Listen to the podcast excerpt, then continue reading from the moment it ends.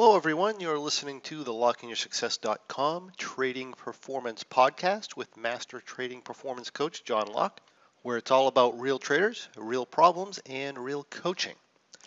In this episode, episode number five, we will be talking about a topic that we'll be covering in depth this month in our Trading Performance membership. Now, this topic is a challenge that is very common with traders, and it's often directly related to things like over trading undersizing positions, strategy hopping, and other irrational decision making processes that are related to poor performance that many traders tend to do with their trading. If you haven't guessed what that challenge is, it is the challenge of dealing with fear and anxiety. Now, before we dive deeply into fear, I'd like to propose the idea that most of the time, when traders say that they're experiencing fear, that they're not actually experiencing true fear. What they're actually experiencing is anxiety based fear. And this is an important distinction because while many of the symptoms of real fear and anxiety based fear are often very similar, the way we might train someone how to operate effectively through real fear is very different than how we might help someone to eliminate anxiety based fear. So let's take a moment and talk about the difference between actual fear and anxiety based fear. Real fear is going to happen when we are faced with a danger that, that is real, definite, and immediate. So, for example, if you're walking through the woods and a grizzly bear jumps out in front of you, standing on its back legs, growling at you and drooling as if it's going to eat you, then in this case, there is certainly a clear and present danger that is real, definite, and immediate, and you're likely to be experiencing real fear. However, if you're just walking through the woods and you're thinking about a bear or some other animal actually jumping out and killing you and eating you, then you may have the same general feeling in the body. You may feel as if you're afraid, but what you're actually feeling in this case would be anxiety. So if we relate this to trading, pretend you're someone who had a $100,000 net worth and you entered a position that you're willing to lose $500 on.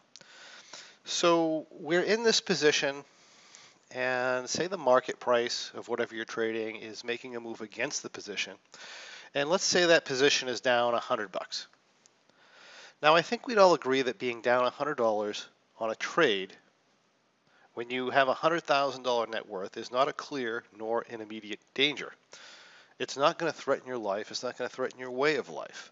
So there's really no fear going on here.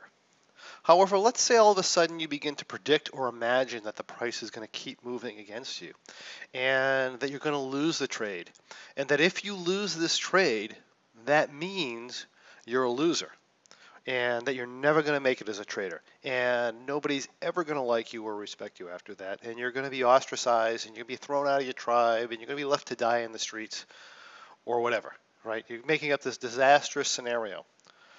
If you imagine a scenario like that, you'd likely to begin to feel some unpleasant feelings in your body. And you may think this is fear, but it's not a real fear. It's clearly anxiety because you went into the trade willing to risk $500. You're now down $100. And even if you ended up losing the trade, and you even if you ended up losing a little bit more than $500, that's just a normal part of trading. And a 500 or even a $1,000 loss is not going to uh, drastically affect someone's life if their net worth is $100,000. Meaning that the current situation they're facing is not a definite, clear, nor immediate danger.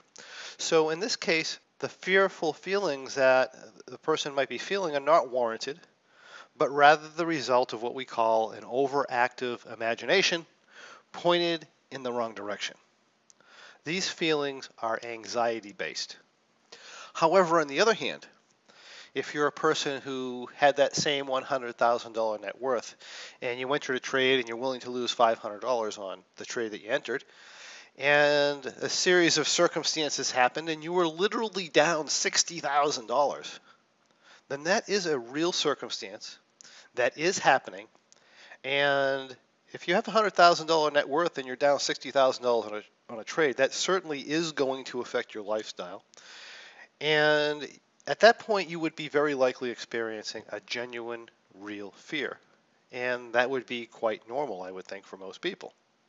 Now, theoretically, if we're trading and we decide in advance that we're willing to risk a responsible amount of money on a trade for the chance at making a certain amount of money, and we understand our risks and we exit the position when we're supposed to, as we all should if we're good traders, then if that's the case, it would be extremely rare, if not impossible, for any of us to experience any real genuine fear as it relates to the trade.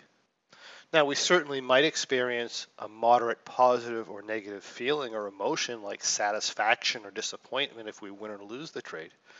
We might perhaps feel some excitement or frustration, but we almost will never experience real actual fear because that trade is never going to present some real immediate and present danger to your lifestyle or to your life. Meaning, in most cases, when a responsible trader gets all worked up over trading, it's most likely going to be anxiety based. In other words, it's not a clear and present danger, it's not an immediate threat to your life, but rather the result of a story you're telling yourself about some imagined meaning that you're applying to not winning this particular trade. So when I coach people on dealing with fear, the question I need to answer is is this person putting himself in a situation where he, he is likely facing real, genuine fear, or is it simply an overactive imagination?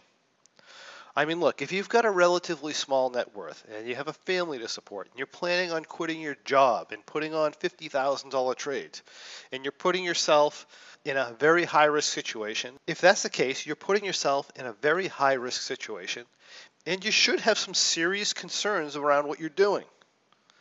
And that's naturally going to result in some anxiety because you will be dealing with a real fear situation at some point if that's the way you're trading. This is a completely different situation than someone with, say, a $5 million net worth trading $50,000 trades. I mean, if this guy's anxious, it's only because he's got some other unresolved issues going on in the background that are going to be detrimental to being a good trader and these issues are very likely going to worsen as he increases position size, right? In other words, he's not going to make it as a trader, and he's not going to make it because of an overactive imagination or an anxiety-based fear, in which case we're going to treat this differently. In other words, we have two very different situations, and they have two very different types of solutions. Now, in the first case, where I'm dealing with the guy that's taking on a very large amount of risk for his net worth, how do we deal with it? Well, it really depends on the person. You know, there are rare cases when I'll come across a trader who's in a situation where he wants to risk it all. Risk it all for a chance of success. Someone who acknowledges the consequences and the risks of trading. He accepts them and he decides to do it anyway. Something that most people might consider completely irresponsible. However, this may be appropriate for this person. I mean, I can relate to this because that's what I did in the beginning. Uh, and I had several different businesses too, where we risked pretty much everything we had at a shot at success. We were willing to do that. So if the trader is educated and he understands his risk and he knows he's risking it all and he wants to do it and he and he knows he's going to be facing real actual fear and he wants to maximize performance in very high risk situations because he's purposely doing that if that's the case then as long as he's uh, he understands everything. I'm willing to do that. I'm willing to give him the best shot at making it. So, although the fear in this case may be appropriate, it's still not going to be beneficial to his trading. It's not going to be beneficial if the trader goes into flight, fight or flight mode every time a little bit of fear comes up, and he will be experiencing real fear. So, in that case, we might look at something called adrenaline response training. And this is where I train people to perform optimally in very high risk situations in where there is genuine fear going on.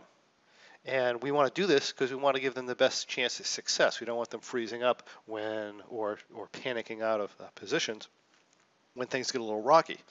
And I will do this with people, but it's very intense training, and it's not for most people, right? Most people are going to tend to avoid actually taking on this kind of risk if they understand they're taking it. So it wouldn't be appropriate for most people. In the vast majority of cases, in a situation where a trader is just simply trading too large for his his risk tolerance or, or for what might be responsible for his net worth level, I would encourage that trader to bring his trading size way down to a responsible level and then find an alternative way to make the money he needs until the point in time he can build up his account enough where it's more responsible to make that career shift into trading where it's not so risky to his way of life. Okay, so for example, perhaps um, you know you could get a part-time job for now. You could small trade trade with a small account and create a track record with a small amount of capital. And the good thing about doing this, right, is once you create a small a track record for a couple of years, even with a small amount of capital, people become interested if it's a good track record. And at that point, you can do things like create a little hedge fund. You can use other people's money and trade with a larger account that way. Start a hedge fund, or perhaps you could work for a prop desk. Again, if you have a good track record, you can usually get into a prop desk type, type of situation or something like that, and you can create your income that way. So there's just so many examples if you're uh, open to doing it the right way and staying appropriately sized. There's so many examples where we can get people out into full-time trading if that's what they choose to do. Uh, in any event, by uh, trading at an appropriate size and having an alternative source of income, this is going to relieve any actual fear a trader might face. Because at that point, a loss, it's no longer going to be threatening to your lifestyle, right? That said, just because we've eliminated that clear and present danger, and we've eliminated the genuine fear somebody might experience, this doesn't mean it's going to relieve anxiety because anxiety is created in the imagination, meaning a person is capable of creating anxiety at any time and for any reason.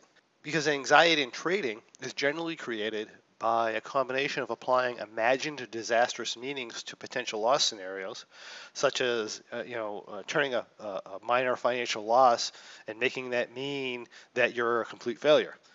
It can also be created by having hopes and dreams and aspirations that may be a little unrealistic for you right now, right? Where you're desperately seeking evidence that you're going to do something wrong or desperately seeking evidence you're going to do something right. And therefore, you're using short term results as an indicator whether or not you're on the right path, right? You're using luck driven results for the short term to make that mean that you're losing or winning, which certainly isn't the case or you're doing something else perhaps that takes the focus off doing the right things required for long-term success in the market and you're putting them on some sort of short-term result. You know, I'd say one of the most common causes of anxiety in trading, in fact, is uh, being overly concerned about short-term results or attaching inappropriate meaning to short-term results. Whenever we do this, it is going to promote anxiety-based fears, which in turn will negatively affect our trading performance over the long term. In other words, it works against what we're actually trying to do. And I believe that simply understanding this, this concept, is really the first step in resolving it. So now that we understand this, I'm going to let you sit with that thought for now. And then later on in our next episode, we're going to be diving deeply into anxiety based fear and how to overcome that fear as a trader. Thank you, and I look forward to seeing you on the next Trading Performance Podcast, where you get the lessons you'll need to take your trading to the next level. We'll see you there. Hey, if you enjoyed listening to this podcast, you have to check out my Trading Performance membership, where we take all this material to the next level. We study it and we apply it to bring our trading performance to peak levels. Simply go to tradingperformancepodcast.com. That's one word, tradingperformancepodcast.com to receive information on how you too can become involved and improve your trading. I look forward to seeing you there.